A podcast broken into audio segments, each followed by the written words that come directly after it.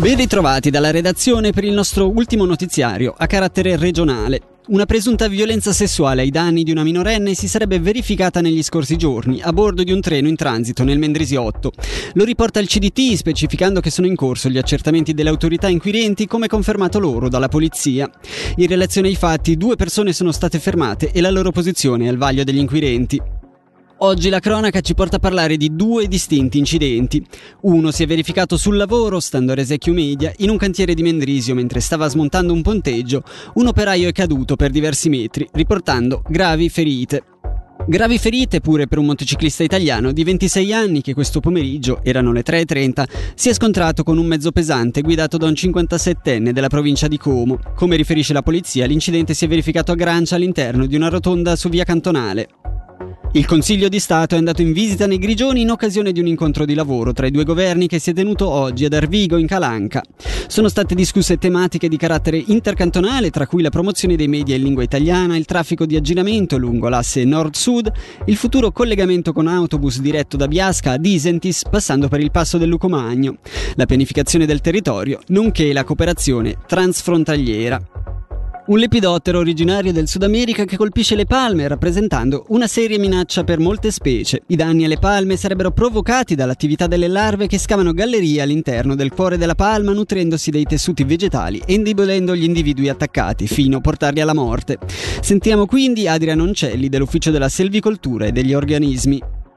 Nel corso di quest'estate abbiamo avuto diverse segnalazioni riguardo delle palme con uno stato di salute diciamo precario che erano morte. È stata confermata la presenza della paesandisia, quindi di questo lepidottero, di questa farfalla che danneggia le palme principalmente nella zona dell'Ocarnese e del Luganese. La raccomandazione è tagliare e smaltire in maniera tempestiva individui colpiti. Penso sia importante suddividere quello che è il contesto urbano dall'altra quello che è per esempio esempio il settore forestale, quindi anche gli ambienti naturali in generale e da un possibile ruolo ecologico diciamo positivo, no? soprattutto nella dinamica della diffusione della palma. Probabile che questo organismo, limitando la diffusione della palma di fortuna che è invasiva, permetta di ottenere un, un certo equilibrio in futuro. Il Ticino non è abbastanza attrattivo fiscalmente, servono ulteriori riforme fiscali che lo rendano interessante per aziende e persone facoltose.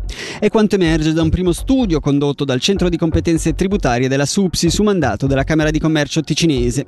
Alla luce dei dati si denuncia troppo immobilismo sul piano politico, considerata la mancanza di interventi in questo senso negli ultimi decenni. Per Samuele Vorpe, responsabile Centro Competenze Tributarie della SUPSI, si tratta ora in particolar modo di rendere il Ticino fiscalmente attrattivo per i globalisti ossia persone con redditi molto elevati.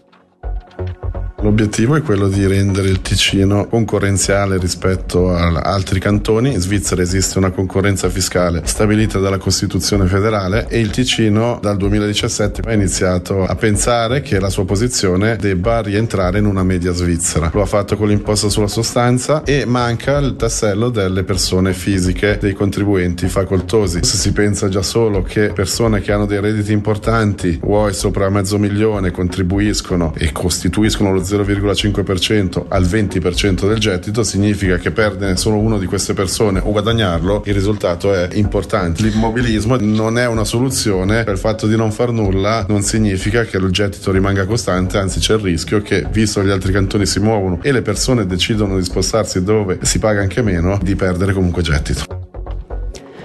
120.000 spettatori complessivi, 66.000 gli spettacoli teatrali, 30.000 per l'attività di mediazione culturale e 25.000 ad eventi privati. Sono questi i numeri di partecipazione alla stagione 22-23 dell'AC che può festeggiare un'annata positiva sotto ogni aspetto.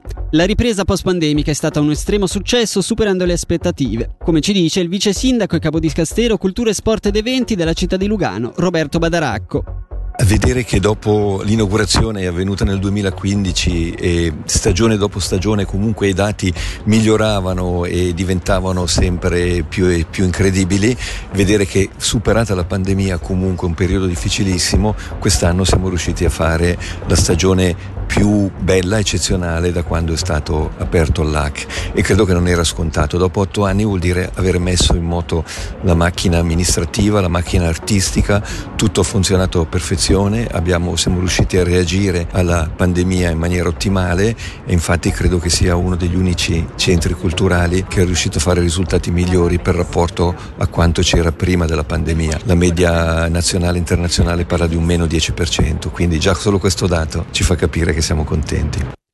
Nella stagione dell'AC positiva è stata anche la campagna di membership andata a sostituire gli abbonamenti tradizionali che sono in continuo calo. Con questa nuova formula è stata possibile raggiungere numeri quasi tre volte superiori rispetto alla migliore campagna di tesseramento, quella del 2015-2016. Su questo punto sentiamo Michel Gagnon, direttore generale dell'AC.